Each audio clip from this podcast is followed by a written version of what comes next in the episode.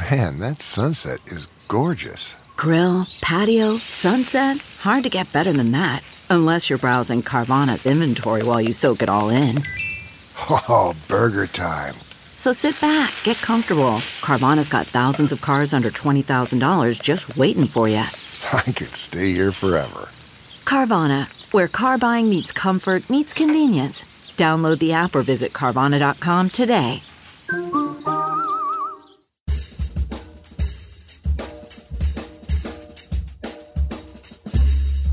I mean, come on, no one plans to get sick. And yet, here we are. My name is Matthew Zachary. I survived cancer, a stroke, and COVID 19, and I'm still here. I also survived our broken healthcare system, and I want to help you survive it too. So let's go make healthcare suck less together because we're all out of patience.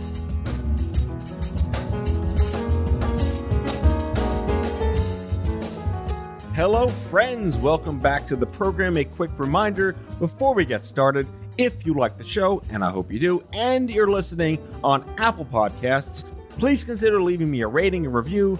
I got a frail ego. I need your validations, you know, or, or don't. Either way, let's see what happens.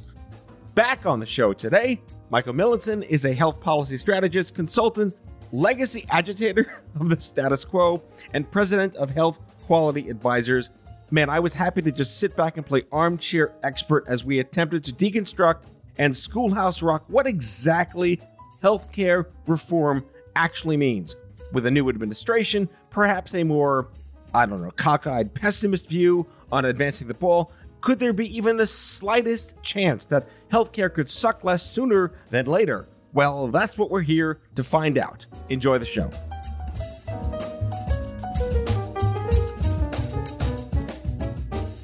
We should do a whole show saying the problem with our healthcare system is we're not spending enough money. Sure, we're 18% of the GDP, but really, couldn't we be 25% or, or, or even more?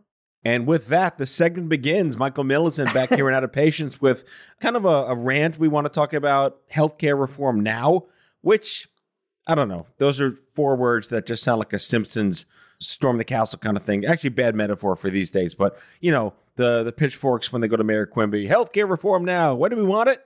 Uh, now. absolutely, yeah. absolutely. Uh, it's always the season for healthcare reform, and it's both uh, uh, even more prominent now, of course, with President Biden and a new administration. Yeah, I was going to say that as we're taping this in February of 2021. Yes, Biden has taken office. There's a new HHS philosophy happening, different opposite versions of what was what not, kind of all that stuff. So, healthcare reform, first of all, we'll get to what the hell that means, at least from your definition, is once again at the top of the national agenda. For those who've heard Michael on my show in the past, you know, he's a card carrying healthcare wonk, but he's also like the perfectly loquacious, angry guy. He's unapologetically calling out shit longer than I have. So I take lots of cues from what he's put up there. All right, what the hell does healthcare reform mean? Because we've been vomiting that out into a cloud, yelling for 30 years. Well, first of all, I want to tell you that I'm both all in favor of reform and and I think it's a terrible idea. I, I, I, want to be on the record. And and so the thing is, is that when you look at healthcare reform, you have to look at the fine print, right? So to me, healthcare reform is like those website privacy notices where you click I agree and, and, you, and, and you can't really read all that fine print that goes on for 50 pages. And what it really says is they can sell your private information to anyone not currently residing in a federal penitentiary, as well as active duty members of the Chinese and Russian military. And uh, the fine print uh, in healthcare reform and everything else will get you every time, Matt. So it's like the iTunes terms of service that you kind of just, sure, okay, click. What am I not going to use Apple Music? Of course. Exactly. So when everybody talks about healthcare reform, you have to ask a few questions. So he, here's one healthcare reform idea that sounds really positive, right? Do you think, and it's in your own experience, of course, do you think that patients should have the power to control their own medical care? So this goes back to our previous conversations that I've been talking about with you and, and other guests here on the show is, you know, I, I tend to think about it as consumers. You happen to be in the healthcare uh, demand market, right? So you happen to be someone in need of consumption of products and services to ideally save your life. The antithetical part is you didn't ask to be there. When you go to Zillow, you're going to buy a house probably, but you want Zillow to help you find that house. You get into the healthcare system and then you become a patient, and yet you're an American citizen. Should you have the power to control that? One might assume but I, I, go back to like Dave deBronkart, channeling Dave deBronkart years ago. He's like, patients should have their own data. And this was like back when hard drives existed. And he's like, can you imagine touting around an eight terabyte hard drive with you and say, here, doc, here's my hard drive. Take your crap. Who's going to want that? So, so let me let me go to the, to the American citizen thing for one moment, and then uh, talk about healthcare reform for consumers. In the beginning of the 20th century, a doctor treating a woman from Chicago who had epilepsy took out her ovaries to treat her epilepsy and didn't inform her uh, what he was doing, late 19th century. And um, she sued. And the case went all the way to the Supreme Court. And what the doctor said was listen, you're a patient, and I was doing what was best for you. And if I told you what I was doing, you might have objected. And it's my duty as a doctor to do what's best for you. And the Supreme Court ruled that as an American citizen, your, your term, Matt, as a citizen, you do not give up your rights to have someone assault your body just because they're a doctor. And that took a ruling of the Supreme Court. That eventually gave us informed consent, which today means that your doctor can talk to you while you're lying flat on your back in a gurney, hand you a piece of paper that has 17 pages on it and say, uh, before we give you the anesthesia, would you like to consent? So, um, yeah, good timing. Great timing. Right, that's pretty much what informed consent. But thanks to the Supreme Court, you have the right to sign your name to a piece of paper as you lie flat on your back uh, with tubes coming out of your body. It's a great country. But there you go. That's reform. The where and when would have mattered in that decision. yeah, you know, uh, the, the, poor Supreme Court didn't think of that, uh, that the, the, loophole. So if you're in favor of consumerism, then you want healthcare reform that gets government bureaucrats out of Medicare and gives you, the consumer, the power, nay, the freedom to select whatever private, for profit Medicare health plan that you want. And by the way, when you do pick a plan, uh, I'd be careful about what illness you get in any month that doesn't have an R in it. That fine print again. I guess the, the broader question is you know, that doesn't sound fascinating. You know, who, who doesn't love the health insurance industry? Said no one ever. At the end of the day, what mechanisms, looking at the consumer side, from a consumer protection who is protecting the American consumer based on said potential freedom, right, liberty to guarantee that they're going to get what is best for them outside of the, you know, quote, bureaucratic self interests of who's going to make a profit off you instead. Did I say that right? Yeah. So, so that's a big question. I would say that consumer protections in healthcare are pretty weak if you're talking about health care plans that go to people who are of Medicare age, there's rules that say everybody has to charge the same amount of money. And then there's some other things, but at least there's some sort of federal regulation there that's relatively weak, but at least is consistent.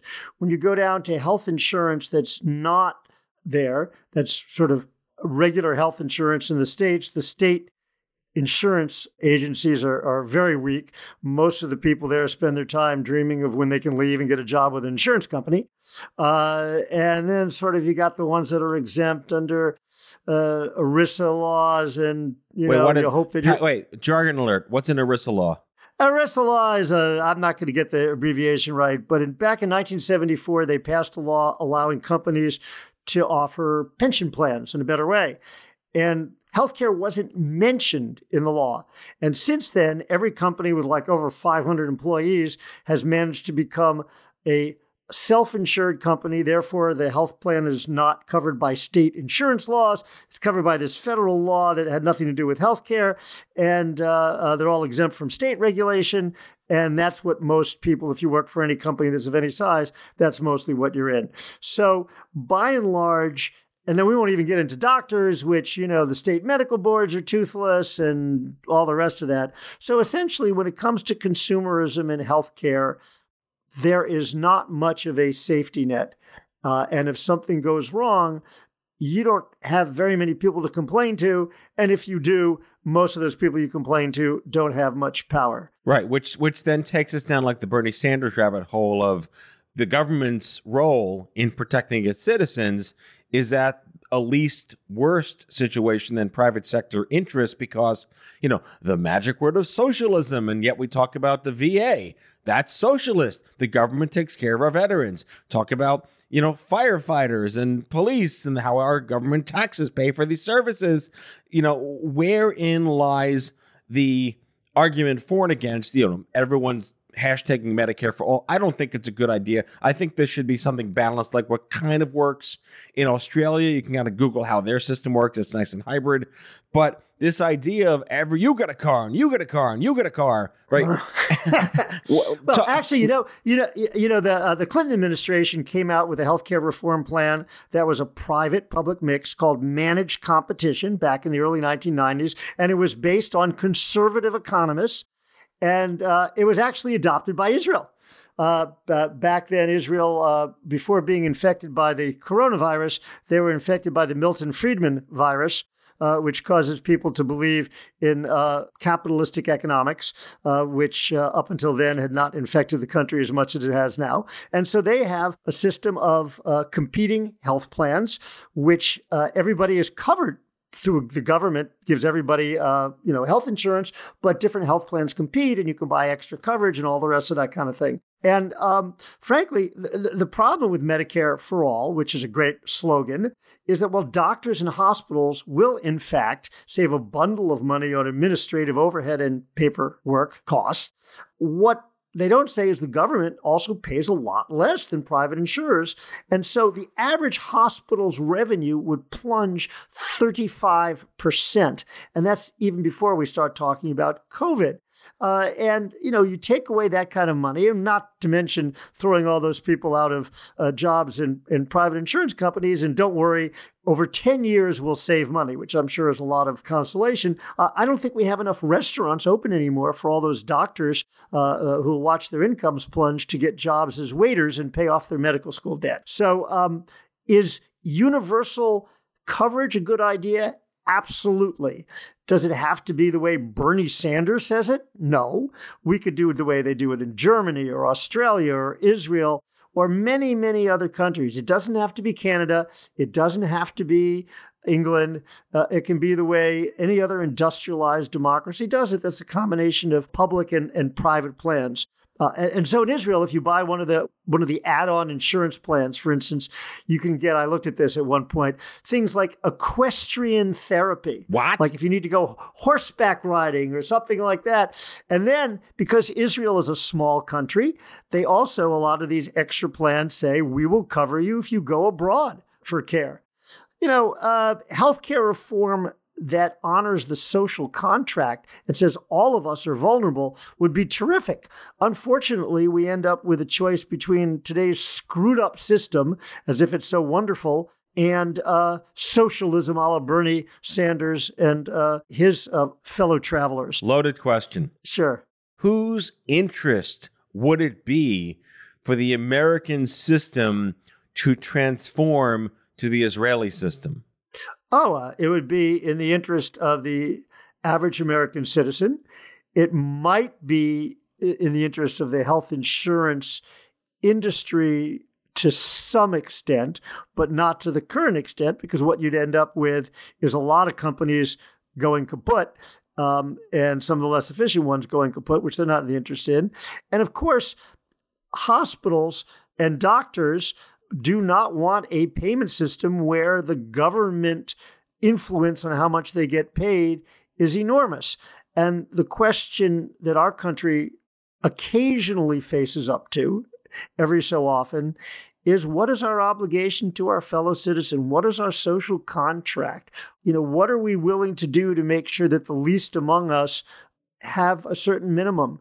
And unfortunately, our religious establishment, which preaches uh, love thy neighbor, uh, has not ever made this something that the right wing and left wing come together with in the name of charity and religion and what Christianity and Judaism actually teach. And uh, we've had this sort of socialist uh, boogeyman. There's no question that going to something like the Israeli system or the German system would be disruptive. But people would be better off.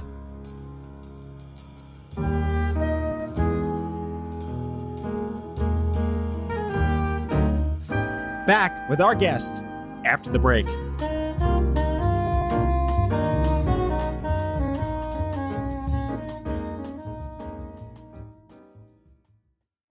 CarMax is putting peace of mind back in car shopping by putting you in the driver's seat to find a ride that's right for you. Because at CarMax, we believe you shouldn't just settle for a car, you should love your car. That's why every car we sell is CarMax certified quality so you can be sure with upfront pricing that's the same for every customer. So don't settle. Find love at first drive and start shopping now at CarMax.com. CarMax, the way car buying should be. Okay, picture this. It's Friday afternoon when a thought hits you. I can spend another weekend doing the same old whatever, or I can hop into my all new Hyundai Santa Fe and hit the road. With available H track, all wheel drive, and three row seating, my whole family can head deep into the wild. Conquer the weekend in the all new Hyundai Santa Fe. Visit HyundaiUSA.com or call 562 for more details. Hyundai, there's joy in every journey. Okay, picture this. It's Friday afternoon when a thought hits you. I can spend another weekend doing the same old whatever, or I can hop into my all new Hyundai Santa Fe and hit the road. With available H track, all wheel drive, and three row seating, my whole family can head deep into the wild. Conquer the weekend in the all new Hyundai Santa Fe. Visit HyundaiUSA.com or call 562 for more details. Hyundai, there's joy in every journey.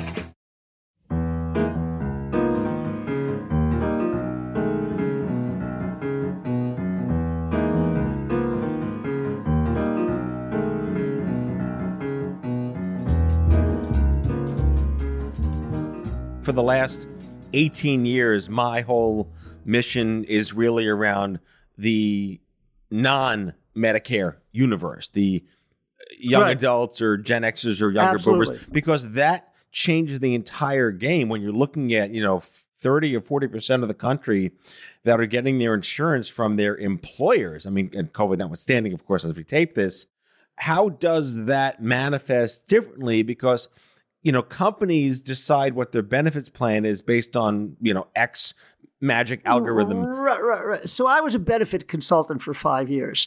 And if you took the benefits consultants of this world and put their hand on a Bible and said, to what extent does each individual employer's benefit design really matter? Uh, I don't think that in many industries, yeah.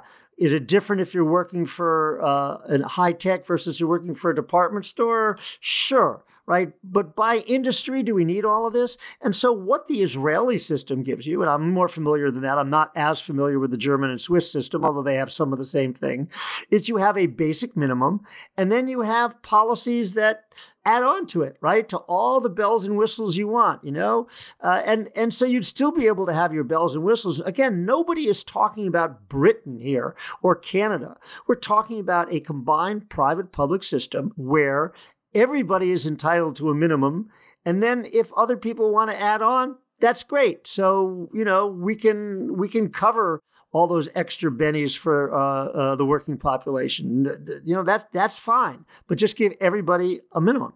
I mean, I know from experience working at Stupid Cancer, you look at the Silicon Valley industry and the early health tech startup industry, most of the employees are in their 20s.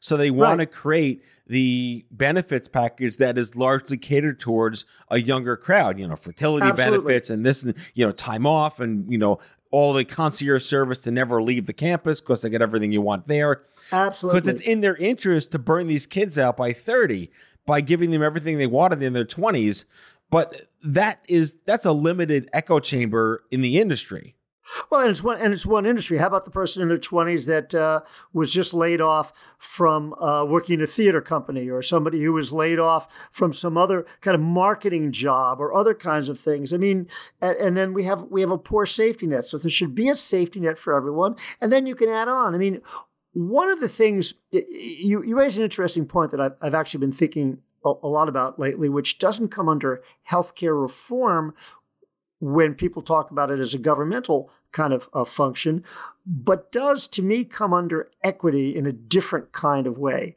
And that is that if you're working for the right company with the right benefits, you now can get fertility benefits. So that if you're trying to get pregnant, uh, they have companies that are expert in making sure that IVF, in, in vitro fertilization, works better, uh, is more attuned to your genomics and to your biology and all the rest of that.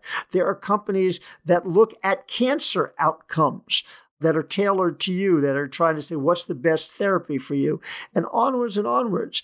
And so I wonder about the fact that people don't even understand that there's this lack of, of equity, that where you happen to choose to work can decide whether you have a kid. Whether you recover from cancer, uh, what Medicare plan you choose if you're an older person can determine whether or not you get food delivered to your home, whether or not someone comes to visit you when you're lonely and I'm all in favor of competition based on different kind of offerings to different people but there's not a lot of transparency around that. Most people probably have no idea that this kind of discrepancy in benefits exists. They think of it as what what what you just said, Matt, right? Concierge. I get a little, you know, I don't have to leave the campus, and we have a on-site medical clinic that you know uh, is is state of the art. But some of these other kinds of benefits that are added on, some of these kind of fringes that are now very high tech and sophisticated, like I said, outcomes on cancer, uh, you know, biological data on your body to see whether you can get pregnant.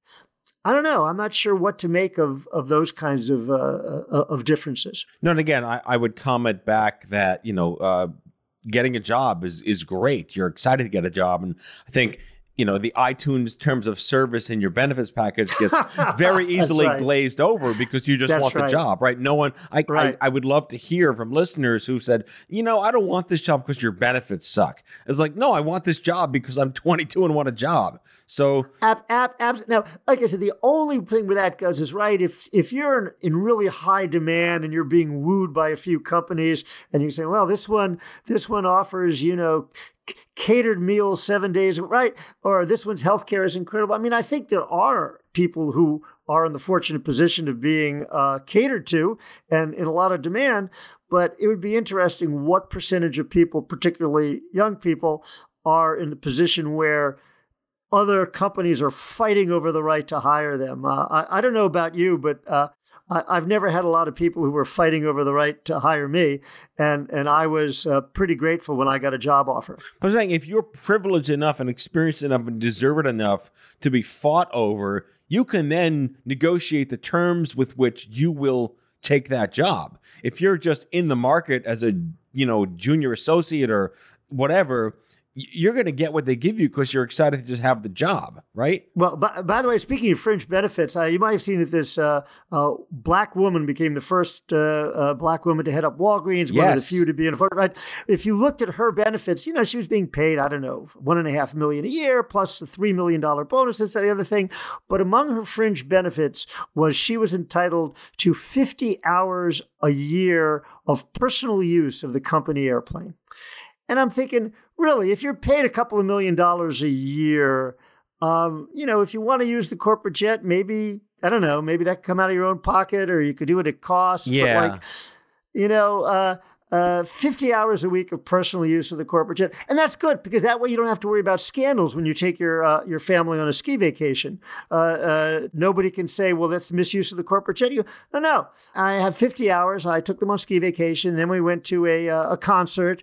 Uh, and then, you know, so so really it, it, it, it, it's a scandal preventing mechanism, I guess. All right. So let's let's focus the rest of the conversation on this is not a specific area of my expertise but I know it's a dumpster fire rabbit hole that can open up Pandora's box within a hurricane, a Zephyr deep fried, and some kind of earthquake. So it is the idea that you cannot negotiate the price of drugs with the U.S. government because of the pharmaceutical lobby groups. Just unpack that. I, am not an expert. I don't know what that so, means. So, um, for years, Medicare never covered drugs, right? Uh, never covered covered medications. They started off as a safety net. We're going to cover the hospital stays, which are incredibly expensive. Then we'll cover doctors' visits, and eventually we should cover medications as well. There was one attempt to do that in Medicare, and it, it, it, was a fiasco. Then eventually, under the Bush administration, second Bush administration, they passed a Medicare drug benefit, which they call Part D, as in David.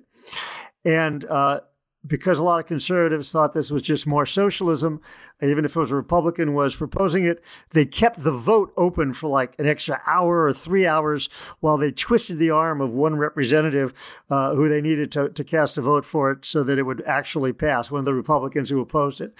And one of the provisions in that law was that the federal government Medicare cannot negotiate drug prices with the drug companies. And I remember talking to uh, a senior official in the, in the, Bush administration. I said, Look, I understand this. You guys are Republicans. You believe in capitalism. You believe in markets. How can you put in that you won't negotiate with the drug companies? And he proceeded to explain to me why this was not anti competitive. It was actually pro competitive. Of course, so pro competitive that the drug companies insisted on it being in there.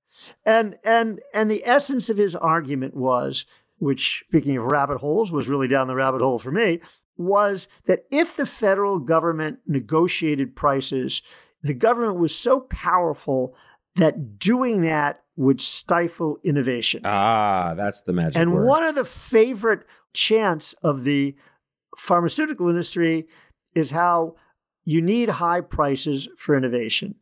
And, you know, I, I, I, studied economics, and there's a couple of things they don't tell you. So the first thing is, of course, you need a return on capital. Absolutely. And you have to be careful not to mess that up. But when they say that a new drug on average costs a billion, two billion, whatever, and look at the risk we're taking, what they never say, and I've asked about this, is okay, great. On average, how long does it take to earn it back. Because if I told you I wanted you to invest $1,000 with me and you were going to get back your money in a year, two years, three years, five weeks, right? That makes a difference. So when you look at the risk, you're absolutely right. Tell us about the risk. Now, tell us about the reward. Dead silence. The second thing is that they don't like to talk about is flat of the curve. What does that mean? That means that if a drug costs $10, uh, maybe you won't innovate because you're not making enough money. If it costs $1,000, maybe the return is enough that you can take the risk of, of, of not finding the kind of drug you want. And there's a lot of risk, uh, cancer drugs in particular, but a lot of risk. Alzheimer's drugs haven't worked out. But if a drug costs $1,000 and that encourages you to innovate more than if it costs $10. What about $10,000 a dose? What about $100,000 a dose, right? And at some point, the amount of money you're paying for the drug does not lead to more innovation. It simply leads to more profit. That just goes to things like uh, uh, the corporate jet or really nice office buildings and really nice salaries, right? So, yes, we have to be careful about not killing the golden goose, but stuffing the goose with more and more gold isn't the answer either. So, so going back to our uh, top of the conversation, healthcare reform. Again, it just sounds like syllables with the jargon button happening there. Is there hope, optimism, aspiration, even potential to change? And I said just you know change in quotes with air quotes or whatever. Uh, the government's capacity to negotiate drug prices that somehow algorithmically, economically does not stifle innovation?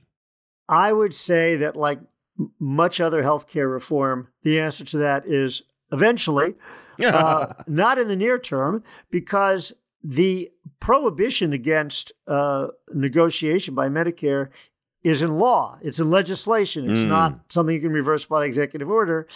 And drug companies are headquartered in states that have powerful Democrats like in New Jersey, New York, uh, as well as powerful Republicans. And so uh, it is not easy to reverse something that's in law by that. Now, some states are doing things and others are doing things. Uh, where we're going now, which is good, is rather than worrying so much about price, we're worrying about outcomes and value. So we're saying, okay, rather than saying this drug, arguing with you that this drug should cost 90,000, not 100,000 or whatever, which we always lose, we're going to say, all right, we're going to buy this drug if you can prove that the people who take it uh, have outcomes that are so improved that it saves us so much money, right? And there are problems with those contracts. There's problems with how you calculate it and whether you're putting your thumb on the scale. I'm not trying to simplify and say that, you know, this is a panacea, but at least if we talk about value and what we're getting for the money as opposed to just the price, perhaps we'll have a more uh, productive uh, uh, discussion. And to be fair, the pharma companies can read public opinion and they know that just talking about price is a losing proposition for them eventually. And so they're willing to talk about value. And that's good. That's good that uh, people, for whatever reason, are moving towards a more rational way of pricing healthcare. So I don't want to sound totally pessimistic. There is a little blue sky of optimism that our healthcare system is moving towards value. And just just to be uh, another slice of small optimism, right? So why is everybody moving towards okay we want to have value-based care as opposed to charge whatever we can in fee-for-service medicine charge whatever we can for drugs et cetera is because all of them know that if we collapse the system because of greed we're going to get true socialized medicine. We're going to get government controls. We're going to get price controls. Because if you screw around with the american public enough what you'll see is ideology doesn't count when enough middle class people and others are getting hurt. And so, to prevent the system from collapsing, as it were to go back not to kill the golden goose, uh, everybody is willing to have a little bit less gold so the whole thing doesn't collapse and, and bring about price controls. All right. On that note of cockeyed pessimism, uh, I'll just note that, you know, here we are, uh, Michael Millenson, one of the most grotesquely, positively impatient and I say that with a, a degree of dad joke in there. I love having you here on the show. Michael Millenson, consultant, researcher, activist, agitator of the status quo, president at Health Quality Advisors. Thanks for coming back on the program. My pleasure, Matt. That's all for today, folks. If you like today's show, be sure to subscribe, leave a review, follow us on social, and tell all your friends to listen. Out of Patience with Matthew Zachary is a product of Offscrip Media. Our executive producer is Matthew Zachary. Our senior producers are Brianna Seely, Jen Oranger, and Andrew McDowell. It is mixed and edited by Brianna Seely. Our theme music is by the Mike Van Allen Quintet and by Mara. For advertising and media inquiries, email media at offscript.com. Hit us up at contact at offscript.com to share comments, feedback, and make recommendations. For more information, visit offscript.com.